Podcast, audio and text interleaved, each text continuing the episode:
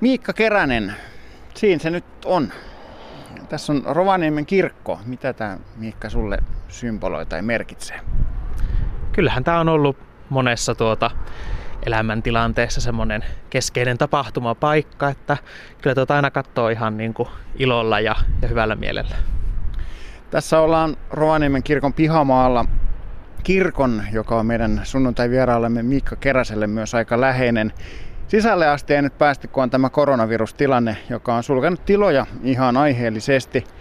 Aurinko paistaa ja lämmittää muuten aika mukavasti, mutta melko tuulista on. No joo, kyllä tämä Kirkonniemi on aika tuulinen paikka monellakin tapaa, mutta nyt tänään tälle ihan niin kuin konkreettisesti. Sä olet Miikka avoimesti homoseksuaali, mutta myöskin evankelis-luterilaisen kirkon jäsen ja oot myös kirkkovaltuuston jäsen täällä Rovaniemellä. Tulkaa kaikki listalta. Joku voisi tähän kommentoida, että tämä on aika erikoinen yhdistelmä. Ei meitä varmaan kyllä ihan hirveän paljon julkisesti ole, mutta kyllä minä silti veikkaisin, että kyllä meitä erilaisiin vähemmistöön kuuluvia kirkkoon jäsenistä on silti paljon edelleen kuulu. No evankelis-luterilainen kirkko ei täysin suvaitse homoseksuaaleja, niin miten se on sulle itsellesi näkynyt tässä vuosien saatossa? Valitettavasti tuo on kyllä ihan totta, että ei, ei se aina ole ollut ihan niin vastaanottavainen ja toivottanut tervetulleeksi kuin olisi toivonut. Mun kohdalla se on ehkä tarkoittanut sitä enemmäkseen, että ei niinkään ne, kenen kanssa minä olen tekemisissä seurakunnassa ihan kasvotusten, mutta muut, jotka kommentoi sitten jonkun internetin tai sosiaalisen median kautta, niin sieltä on ehkä tullut vähän sitä syrjivämpää ja viestiä ja sellaista, että toivottu, että ei ehkä olisi niin näkyvästi esillä. Toki näitä syrjiviä mielipiteitä, asenteita on valitettavasti myös kanssavaltuutetuilta ja, ja joskus työntekijöiltäkin niihinkin on törmännyt, mutta tuota, kyllä niin kuin suurimmaksi osaksi on ollut ihan semmoinen olo, että on saanut olla ihan oma itsensä. Miltä se sitten tuntuu? Ja miten se vaikuttaa sun elämään? Ei se nyt varmaan kauhean mukavalta tunnu.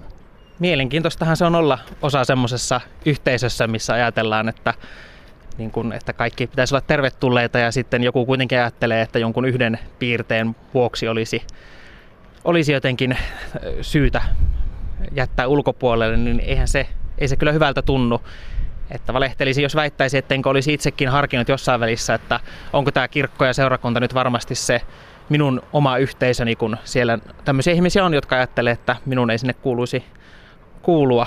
Itse on kuitenkin vakuuttunut siitä, että minun tulkinta tästä uskonnosta ja sen niin kuin, pääsanomasta on se, että minä ja aivan kaikki vähemmistöt ollaan sinne tervetulleita ja meitä tarvitaan niin tässähän on hyvä tovi käyty jo keskusteluja vähemmistöseksuaaleista ja kirkosta ja etenkin kirkon kannasta niin avioliiton suhteen kuin yleisesti siitä, että kuinka tervetulleita esimerkiksi seksuaalisuudelta erilaiset ihmiset ovat kirkon piiriin.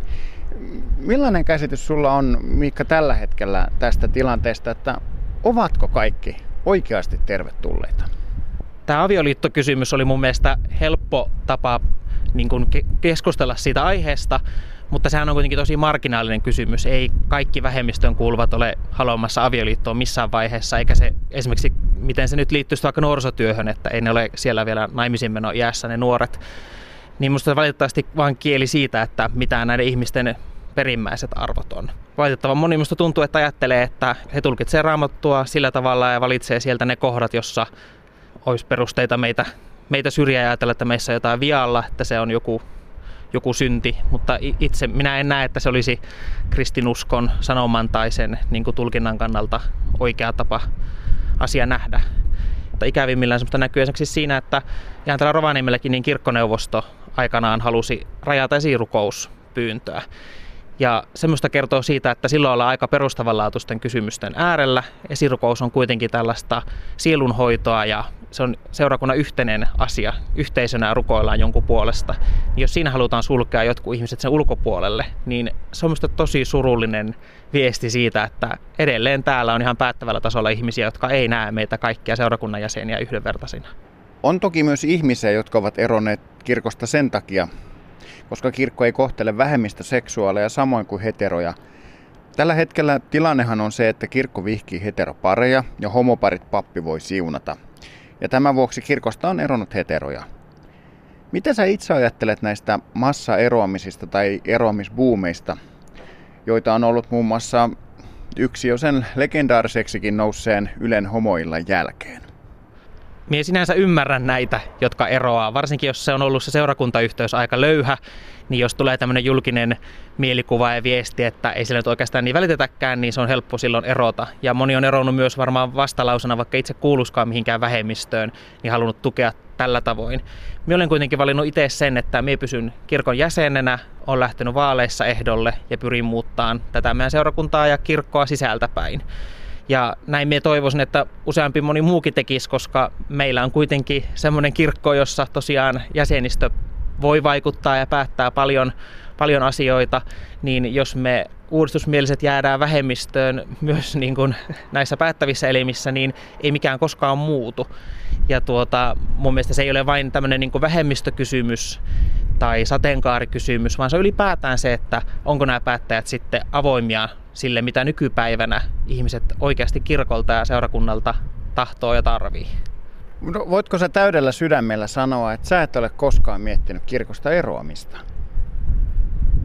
Valehtelisin, jos väittäisin, että en olisi tuota, joskus harkinnut, että kyllä on tullut niin semmoisia synkkiä hetkiä, milloin todella tuntuu, että eikö, eikö täältä niin löydy sitä massaa, joka tulisi itselle tueksi. Edelliset nuo kirkko- tai seurakuntavaalit oli semmoinen hetki, että sinä ajattelin kyllä, että no jos tämä mandaattia jatkaa, tätä työtä ei tule, niin sitten pitää kyllä harkita, että onko tosiaan nyt niin laiva jättänyt kokonaan kyllä täysin ymmärrän niitä ihmisiä, jotka, jotka tekee sen valinnan, että, että siirtyy jonnekin muualle sitten toimimaan.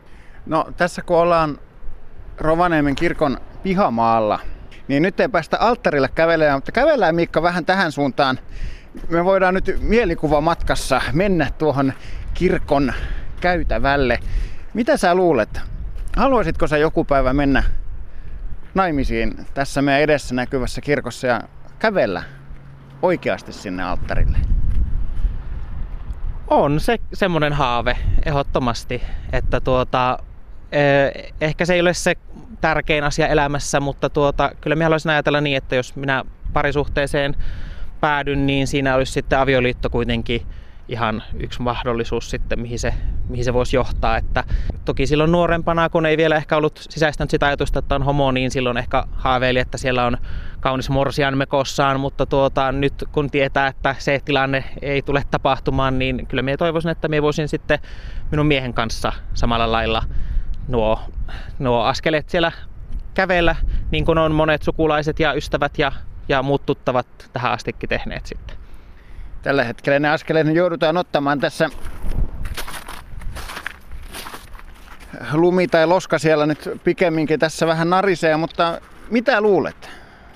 Tuleeko sellaista päivää, että tämän narinan ja loskan sijaan kuuluu kopina? Mun on pakko uskoa, että kyllä se on niin kuin, ainakin niin, että se on mahdollista. Se, että onko sitten omalla kohdalla tapahtumassa, niin se on tietenkin toinen luku, mutta, mutta tuota, jos minä nyt luovuttaisin sen suhteen, että, että tuota, avioliitto olisi joskus ihan täysin yhtä lailla mahdollinen myös samaa sukupuolta oleville pareille, niin sitten se häytys varmaan jättää nuo valtuustohommat ja muukki sitten tähän, että, että tuota, kyllä minä uskon edelleen siihen ja minusta tuntuu, että iso laiva kääntyy hitaasti, mutta kyllä se kirkko ehkä on sinne suuntaan toivottavasti nyt sitten pikkuhiljaa menossa. Sunnuntai vieraanamme on Miikka Keränen. Hän on avoimesti homoseksuaali, mutta myöskin evankelis-luterilaisen kirkon jäsen ja kirkkovaltuuston jäsen Rovaniemellä. Tulkaa kaikki listalta. Miten sä Miikka itse tulit aikoinasi uskoon? Minä en oikeastaan usko, että olisi ollut sitä hetkeä, että olisi yhtäkään vaan päättänyt, että hei, minä olen kristitty Meillä kotona oli uskonto aina jollain tapaa läsnä. Meillä on luettu aina jouluevankeliumi ennen kuin on käyty joulupöytään ja, ja tuota, mummo on puhunut aina avoimesti Jumalasta ja, ja tuota, sitä on niin kuin sillä käsitelty, niin se on ollut semmoinen luontainen osa elämää aina. Mutta varmaan sitten vahvemmin ja sille henkilökohtaisemmin se on tullut sitten ripaarin jälkeen, kun on lähtenyt isoskoulutukseen ja, ja siellä sitten on tuota, pitänyt tietenkin ottaa myös itse se rooli, että isosena ja vähän vanhempana niille rippikoululaisille sitten asiasta puhuu, niin ei sitä oikein ainakaan omaan pedagogiikkaan ei oikein sovi se, että puhuisi asioista ilman, että olisi niitä itsekin vähän miettinyt. Voiko puhua, että koit jonkunnäköisen uskonnollisen herätyksen joskus? Osallahan tämmöinen herätys saattaa tapahtua ennen kaikkea just esimerkiksi sillä riparilla oli mulla ehkä jo ennen rippikoulua jonkunnäköinen sitä omaa identiteettiä on hakenut niin semmoinen esiteinä semmoinen vaihe, että, että siitä uskonnosta teki semmoisen jonkunnäköisen ehkä suojamuurin, että silloin muistan ajatelleen esimerkiksi evoluutioteoriasta hyvin kriittisesti, että ei tietenkään, että ehkä te muut olette kehittyneet apinoista, mutta minä olen Jumalan kuva, joka on luotu tänne maailmaan. Että ehkä se on silloin ollut joku herääminen, mutta se on ehkä ollut sitä, että muut oli hevaareita ja minä olin sitten himokristitty joskus. Mutta ehkä tämä, se mitä nyt ajattelen kristinuskosta, niin kyllä se on ollut ne isos vuodet parhaimmat ja, ja tuota, niin kuin lukioikäisenä silloin tämä oma identiteetti niin kuin kirkko kuuluvana on muodostunut. No millainen ripari sulla itsellä oli aikoinaan? Ja olitko sä silloin tietoinen siitä ja niin sanotusti kaapista ulkona ihan homoseksuaalina? En ollut kyllä silloin, että silloin mä olin absolutisti ja hetero, että nyt jos tuota, näette minut jossain homobaarissa, niin saa tulla sitten kilistelemään kanssani, että, että tilanne on vähän eri. Että tuota, kyllä minä niin riparin lähin sillä semmoisena kasvuriitti ajatuksena, että tämä on tämmöinen juhlallinen ja hieno juttu, enkä niinkään, että siellä olisi jotenkin superhauskaa. Ja vaikka mun isoset kyllä oikein mukavia oli ja parhaan se yritti, niin ei se mulla se ripari ollut mikään semmoinen ratkiriemukas ihana elämys, vaan, vaan pikemminkin sellainen vähän pois työntävä, että tuota, tuolla Norvajärvellä on neljän hengen huoneet ja meitä poikia oli viisi, niin minä olin sitten se viides poika, joka joutui sitten isospoikien huoneeseen nukkumaan, niin saattoi olla, että kun oppitunti alkoi, niin siinä sitten kaikki muut juoksi niihin omiin huoneisiin ja minä jäin käytävälle sitten katsomaan, kun ne huoneen ovet siellä sulkeutuu ja jäin sitten yksin.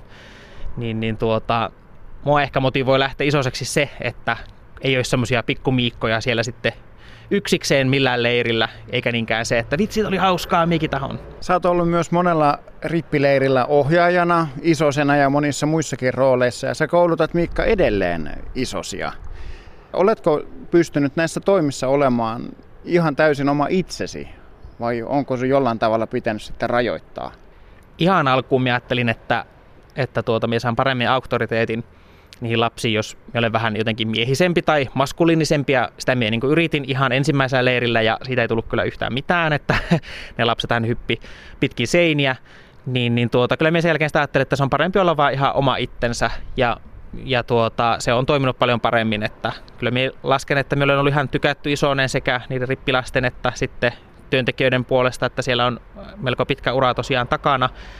Ja pääasiassa on saanut kyllä olla ihan oma itsensä.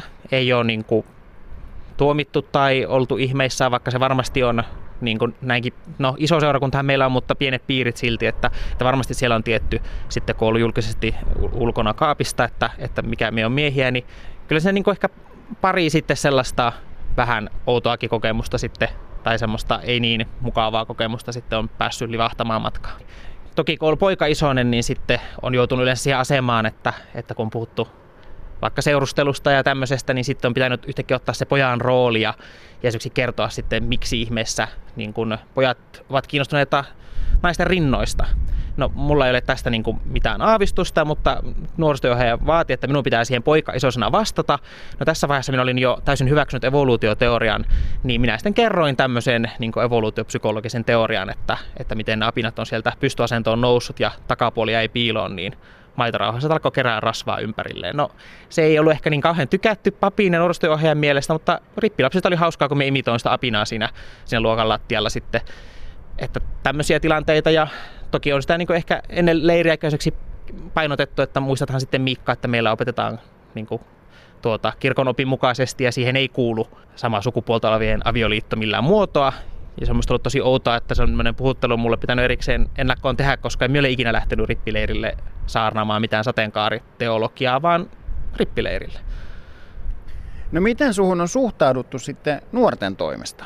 Nuorilta on pääasiassa kyllä, tai oikeastaan kaikki palaute, jos on miten aiheeseen liittynyt, niin ollut positiivista. Että jos jollakin on ollut joku ongelma tai semmoinen, niin se on kyllä pitänyt mölyt mahassaan. Toki esimerkiksi siinä jäässähän nyt monen mielestä se nyt voi olla sitä hauska vähän hihitellä, että haa, meillä onkin tämmöinen homo isoinen täällä, mutta se nyt pitää antaa anteeksi 15-vuotiaalle, että, että tuota kaikki vähän uusta erilainen naurattaa tai on hauska tehdä joku vitsi siitä isosesta sitten keskenään. Mutta minä luulen, että kyllä ne kaikki on sitten niin kuin aikuistuessaan ehkä sitten osanneet myös arvostaa sitä tai ovat ehkä sitten palanneet mielessään sinne rippileirille, tai niin tosiaan, siellähän olikin jo tuommoinen Miikka silloin isosena. Että ehkä me on ollut aika monelle ensimmäinen semmoinen julkisesti tai avoimesti vähemmistöön kuuluva, kehen on päässeet niin törmäämään ja kohtaamaan. No miten sitten papit tai muu kirkkoväki? Miten he ovat sinun suhtautuneet? No oikeastaan musta tuntuu, että papeissakin ehkä se on sitten ollut helppo niille, jotka eivät ole ihan samaa mieltä, niin sitten en ole heidän rippileireilleen sitten päätynyt tai he eivät ole niin kuin pitäneet muuten yhteyttä, että, että tämä on sen verran iso seurakunta, että täällä on helppo kyllä niin kuin poteroitua halutessaan, että varsinaisesti ei ole tarvinnut ihan kauheasti kenenkään kanssa niin kuin päitä yhteen lyödä. Toki sitten sen tietää niin kuin isommissa kysymyksissä tai tämmöisissä, että sitten siellä on sitä ongelmaa. Ja jotenkin kanssa valtuutetuista, että tässä nyt on itsellä jo kolmas kausi menossa, että näitä, näitä muita kirkkovaltuutettuja on toki ehtinyt olemaan jo lukuisia, että vaihtuvuus on tietenkin vaalien myötä ja muista syistä ihan suuri, niitä on ehtinyt tietenkin kymmeniä, niin sieltä tietää, että ei ole ihan kaikille ollut ok, että siellä on sitten joku sateenkaari-ihminen kanssa samassa valtuustossa. Miikka Keränen on tänään Radio Suomen sunnuntai vieraana avoimesti homoseksuaali kirkkovaltuutettu Rovaniemeltä. Mikä sai sut Miikka alun perin lähtemään kirkkovaltuustoon? Minä olen luonteeltani tämmöinen, joka haluaa olla tekemässä näitä yhteisiä asioita. Ja tuota, olin ollut sitten tietenkin isosena jo muutaman vuoden, kun ne ensimmäiset seurakuntavaalit sitten koitti. Niin siihen mennessä oli tullut jo kyllä erittäin vahva tunne siitä, että, että sinne tarvittaisiin ihan valtuustoonkin joku nuori. Että mulla oikeastaan silloin paljon tärkeämpi oli olla se nuorten ääni kuin vähemmistön ääni, että minä silloin ajattelin niin päin, että siellä keski-ikä on varmaan aika, aika korkea ja lähin sitten silloin, onko me ollut silloin 19-vuotias, kun ensimmäiset vaalit. Niin, siellähän pääsee vaikuttamaan tietysti paljon yleisiin asioihin, ei vain ainoastaan uskonnollisiin asioihin.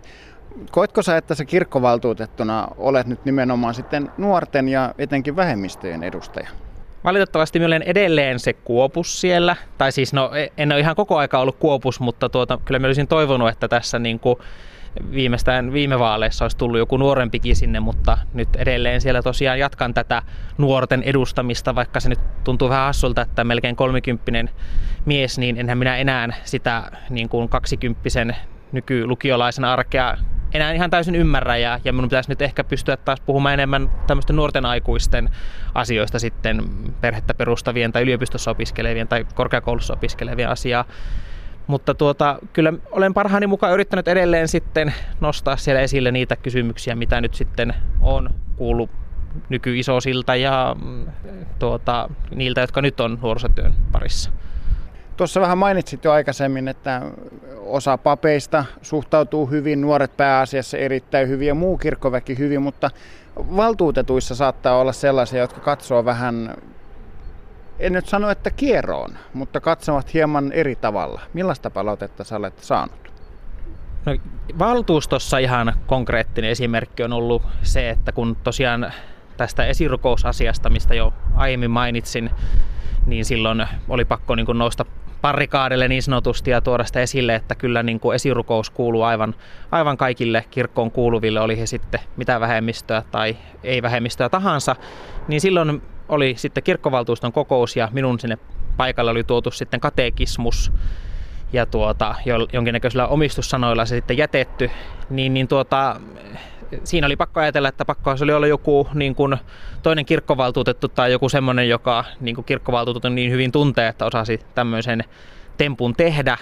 Ajatuksena varmasti oli se, että en niin kuin ikään tuntisi meidän uskon perusoppeja ja tarvitsisin sitten katekismuksen siihen avukseni, niin olihan se niin kuin hyvin loukkaavaa ja sellaista, että me melkein ymmärrän, jos jonkun mielestä, joka on niin kuin vaikka iäkkäämpi tai jossain todella niin kuin kapeakatseessa maailmassa muuten elänyt, niin jos hän ei ihan heti ymmärrä, mitä se homous tarkoittaa, niin ehkä ymmärtäisin sen minun homouden epäilyn, mutta se, että epäiltiin sitä omaa uskoa tai siihen perehtyneisyyttä, niin se tuntui sitten jopa enemmän loukkaavalta.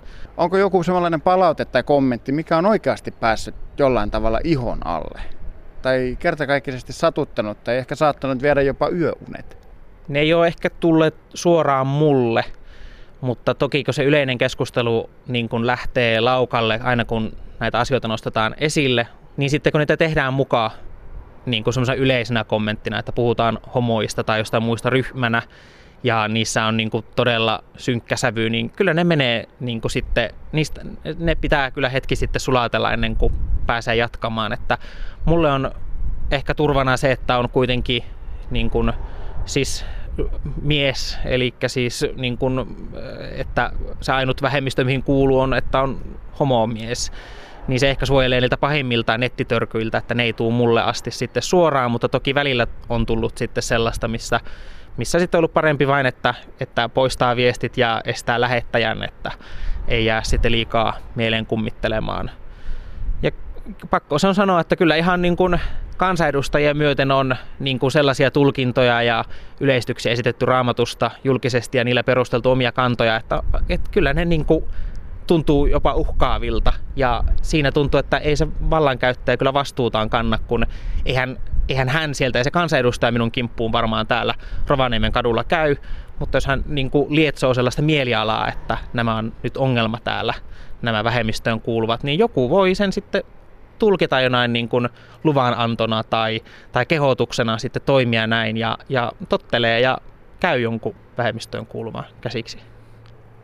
No mitä luulet? Miten evankelis-luterilainen kirkko tulee nyt muuttumaan? Tuleeko se muuttumaan ja minkälaisessa aikataulussa? Pakkohan kirkon on elää ajassa. Tai siis minusta se tuntuu jotenkin mahdottomalta ajatukselta, että, että tuota, kirkko ei jo, jollain tapaa muuttuisi. Tai, tai sitten se tulee näkemään siis valitettavasti sen, että, että jäsenkadon myötä niin resurssit hupenee niin paljon, että, että toiminta vähenee ja, ja siitä lähtee semmoinen syöksykierre, että siitä ei ehkä ole sitten koskaan enää paluuta, niin mun on pakko uskoa muutokseen. Se taas, että mihinkä suuntainen se muutos on, niin se on kyllä melko haastava kysymys. Valitettavasti tosiaan tuntuu, että me tämmöiset niin modernit uudistusmieliset jäähän vähän ehkä paitsi on ainakin niin kuin tietyillä alueilla, ehkä jossain isoissa kaupungeissa, Helsingin seurakunnissa esimerkiksi, niin on niin kuin enemmän vallalla ne, jotka haluaa, että kirkko eläisi enemmän tätä 2020-luvun ihmisen arkea kuin 2000 äh, vuotta sitten eläneen arkea. Millainen, nyt saat kuvailla, millainen olisi sun mielestä ihanteellinen kirkko? Tämä on kyllä sillä pahaa, koska en halua ajatella, että se mun tulkinta yksin olisi oikea tai, tai ainut. Niin, niin tuota, mutta se, mitä minä haluaisin enemmän nähdä, on se, että kun no, niin kuin Jeesus nähdään monesti semmoisena rauhaa rakastavana hippinä, joka on, että tulkaa kaikki tyköni ja semmoinen rauhaa rakastava tuota, hemmo, mutta tuota, jos sitä raamattua lukee, niin Jeesushan on aikamoinen kapinallinen. Se menee sinne ja kaataa rahavaihtajien pöydät ja niin kuin, niin kuin haistattaa huilut aika monelle, että se on, se on aika niin kuin, tuota, radikaali tyyppi. Ja minä toivoisin, että kirkkokin uskaltaisi olla paljon useammin niin kuin radikaali. Et me kirkko elää kuitenkin osana tämmöistä niin kuin suomalaista hyvinvointiyhteiskuntaa, tai ainakin semmoista yhteiskuntaa, mistä hyvinvoinnista välitetään, mutta se vuotaa. Ja kirkolla olisi nyt niin kuin sekä paikkaa että tavallaan vastuu tulla sinne, missä niitä rakoja on. Ja minä luulen, että se olisi semmoinen suunta, mikä olisi meille kaikille hyväksi, että kirkko olisi aidosti matkassa siinä ihmisten arjessa ja auttaisi siellä kohdassa, missä meillä niin kuin muuten on puutteita. Mistä sä Miikka revit? Mistä sä, mistä sä Miikka saat tätä uudistusmielistä voimaa, että sä vastarannan kiiskinä yhä edelleen jaksat yrittää vaikuttaa vähemmistöön asioihin muun muassa? Hyvä kysymys, koska onhan tämä välillä kyllä todella uuvuttavaa. Ja tuota, siksi minä toivoisinkin, että kaikki ne, jotka ehkä omassa arjessaan tuntee jonkun tämmöisen ahertajan, niin välillä muistaa sitten sitä positiivistakin palautetta antaa, että kyllä itselle se yksi positiivinen viesti, niin välillä se merkkaa onneksi enemmän kuin ne viisi negatiivista viestiä. Että jos, jostain se on ammennettava ja mulla on vahva tunne siitä, että minä olen niin oikealla asialla ja, ja minun lailla ajattelevia tarvitaan enemmän, niin, niin kyllä siitä sen sitten lopulta aina niin vastoinkäymistenkin jälkeen löytää.